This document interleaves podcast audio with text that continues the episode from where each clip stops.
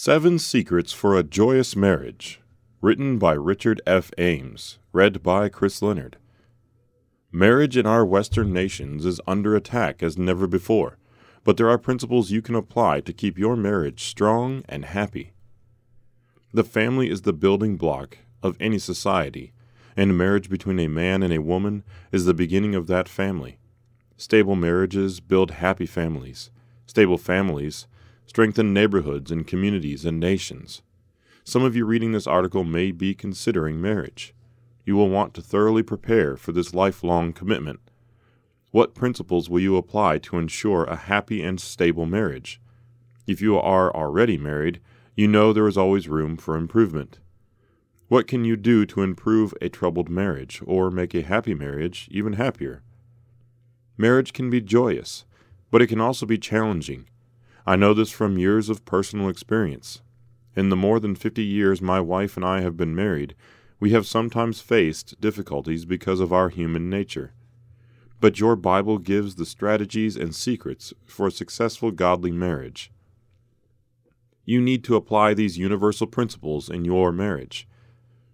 This article will reveal seven secrets to help you have a joyous marriage. Secret 1 Communicate in love. My wife has a background in music. She was a violin teacher and even performed professionally before we were married.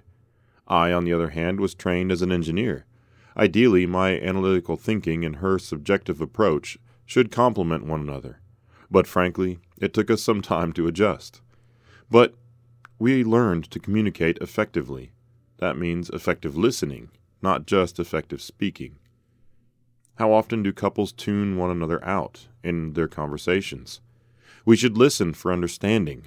Try to understand the other person's point of view. Try to understand the other person's feelings and needs. Demonstrate respect by giving your full attention.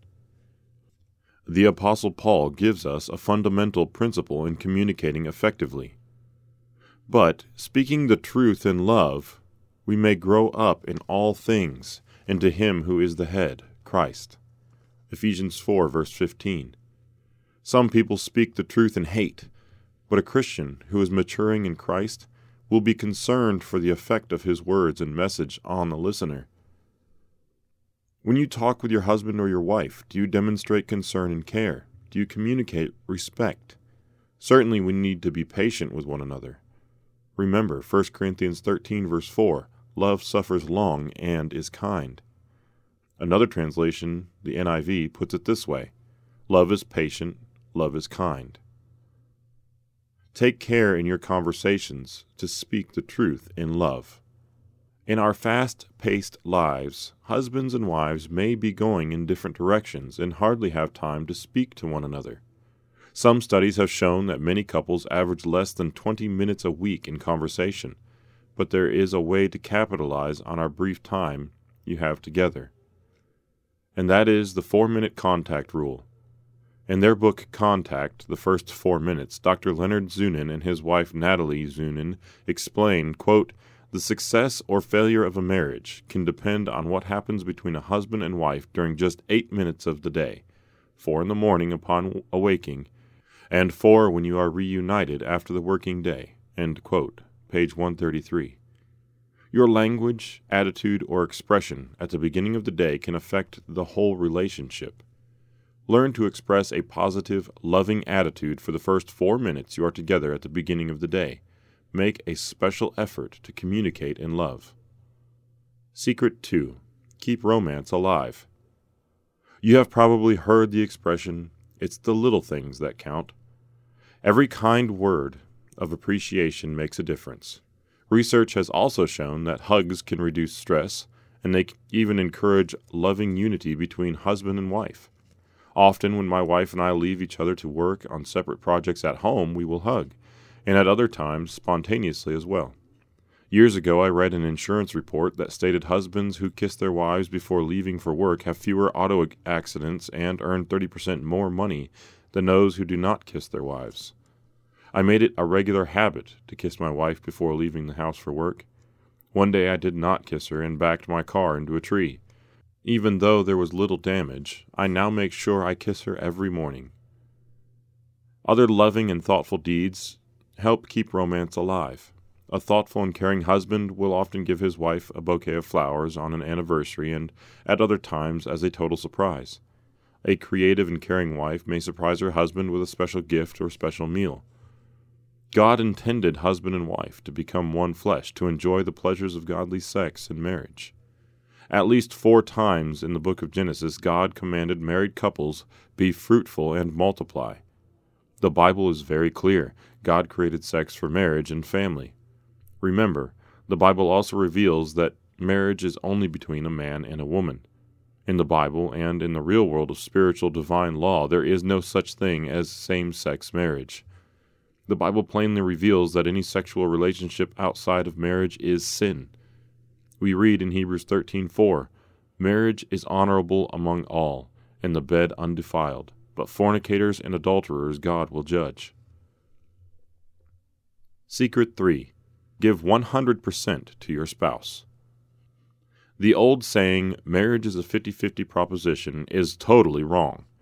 Upscale, modern, enlightened professionals may say, independence is our priority, we'll intellectually agree to work together, but I'll still reserve my personal escape route in case things don't work out right. But true love is giving without expecting anything in return. Paul wrote, and remember the words of the Lord Jesus Christ that he said, It is more blessed to give than to receive. Acts 20, verse 35. Or as the Moffatt translation states, it is happier to give than to get. When two people both give 100%, you have a strong bond, a strong overlap that is going to guarantee flexibility and the ability to cope with crises and problems. In such a scenario, both mates are all in, but the 50 50 proposition is a built in weak link in your relationship. One of the greatest gifts you can give is your time. Some years ago, when I was very active in sports, I tended to shortchange my wife in spending time together. I still remember the time when I determined to give my time to her in some special activity that would please her. She wanted to go canoeing. That was not my favorite activity, but we went canoeing on an East Texas lake on a Sunday afternoon surrounded by pine trees, blue skies, waterfowl, and peace. What I considered a sacrifice of my time led to a strengthened relationship. My wife enjoyed the activity and appreciated my effort. Make a commitment to give more than you have in the past. Be determined to find ways to give to your spouse. Then you will not be so frustrated, and God will bless you in your relationship. As Jesus stated, it is more blessed to give than to receive. Secret 4 Fulfill your God given responsibilities. God has given important responsibilities to husbands and wives. Husbands, love your wives, just as Christ also loved the church and gave himself for her, that he may sanctify and cleanse her with the washing of water by the word, that he might present her to himself a glorious church not having spot or wrinkle or any such thing, but that she should be holy and without blemish. So husbands ought to love their own wives as their own bodies. He who loves his wife loves himself.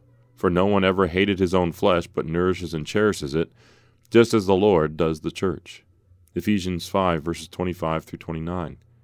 God commands me as a husband to love my wife. I must give account to God for my attitude, service, and commitment to my wife. Notice that God does not give all kinds of escape clauses. He does not say, if your wife is perfect, then you love her. No, God commands you to love your wife. That is your responsibility. As we saw earlier, you need to give 100% to your wife.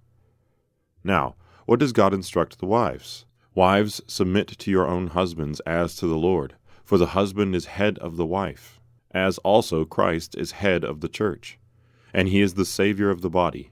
Therefore, just as the church is subject to Christ, so let the wives be to their own husbands in everything. Ephesians 5, verses 22 through 24. Again, ladies, God does not say that you submit only to the perfect husband. I do not know of any perfect husbands, only Christ is perfect. But, as each of us fulfills his or her own God given responsibilities, sincerely and diligently, however imperfectly, God will bless the marriage even more.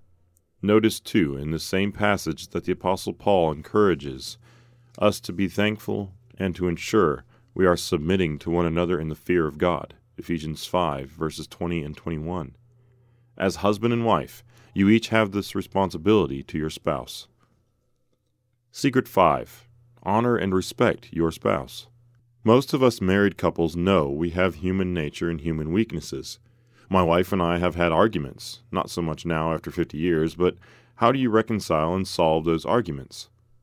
The next secret may be difficult for some who find fault and know the weaknesses and character flaws of their spouse. Consider God's instruction regarding our relationship with others. Let nothing be done through selfish ambition or conceit, but in lowliness of mind let each esteem others better than himself. Philippians 2, verse 3. Do you really value your spouse? Do you respect him or her as a human being made in the image of God? Yes, your Bible instructs us to esteem, that is, to value others better than ourselves. That does not mean you must respect every bad quality or bad habit of your spouse, but look for his or her positive values. If you have been abusing your spouse, physically or verbally, you need to repent. You need to humble yourself before God and ask His forgiveness, and you need to apologize to your spouse as well. It is sometimes difficult to say, I'm sorry, but doing so can go a long way in healing and restoring a relationship. Keep in mind that you and your spouse are heirs together of the grace of life. 1 Peter 3, verse 7. It is vital to understand how God values every human being, and that includes your spouse, regardless of your opinion of him or her. Every human being on earth has the potential of being born into the divine family of God as a glorified, immortal child of God. Paul wrote, I will be a father to you, and you shall be my sons and daughters, says the Lord Almighty. 2 Corinthians 6, verse 18. Always be conscious of your spouse's awesome potential. Secret 6 Learn to forgive. How often do you have arguments in your family or in your marriage? We all need to exercise self control, courtesy, honor, and respect. Sometimes the best strategy in an argument is to remember Proverbs 15, verse 1 A soft answer turns away wrath. Sometimes we need to admit our own responsibility. Perhaps we have personally contributed to the problem. I know it can be very difficult at times because our pride gets in the way. I've experienced that myself. But simply saying I'm sorry can go a long way in solving a conflict, and certainly we need to forgive one another. Remember the awesome instruction in your Bible in Ephesians 4, verse 32. Be kind to one another, tender hearted, forgiving one another, even as God in Christ forgave you. Another passage also emphasizes that point. Colossians 3, verses 12 through 14. Therefore, as the elect of God, holy and beloved, put on tender mercies, kindness, humility, meekness, long suffering, bearing with one another, and forgiving one another. If anyone has a complaint against another, even as Christ forgave you, so you also must do. But above all these things, put on love, which is the bond of perfection. Secret 7 Pray together. I realize you may be married to an unbeliever, in which case you simply need to pray every day for him or her and pray for your marriage. Strive to be a Christian example to your spouse. We read in 1 Peter 3, verse 1 Wives, likewise be submissive to your own husbands, that even if some do not obey the word, they, without a word, may be won by the conduct of their wives. Your loving, giving Christian example can go a long way toward positively influencing your husband. Notice the emphasis is on the conduct, not on trying to argue your spouse into your religion. Of course, if both you and your spouse personally pray, Try praying together. It is amazing how many intimate and personal thoughts come out in our prayers. In that way, we are sharing with one another and with our God. Ask God to help you apply these principles in your own life. Remember, you cannot force your spouse to change, you can only change yourself. But your example of love and service can have a very positive influence on your spouse. You cannot do it on your own. You need the help of your Savior. As Paul wrote, I can do all things through Christ who strengthens me. Philippians 4, verse 13. May God bless you and your spouse, one man and one woman in one marriage. May He bless your marriage and your family as you strive to live by His Word. May we suggest God's plan for happy marriage. The Bible really does explain how you can have a truly happy marriage. Request a free printed booklet from the regional office nearest you or order on tomorrowsworld.org. PDF, EPUB, and Kindle, as well as audio CD, are also available. Inset Social media adding stress to many marriages. As times change, so do the sources of stress that marriages face.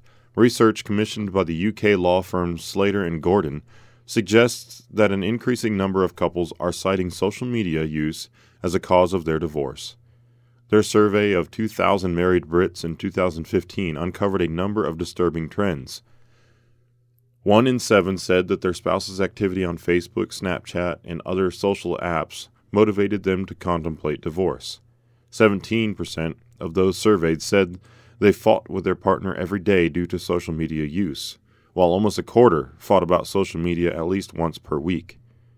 14% said that they used social media to search for evidence of infidelity. 15% believed that social media was dangerous to their marriage, with Facebook topping the list as the most dangerous platform.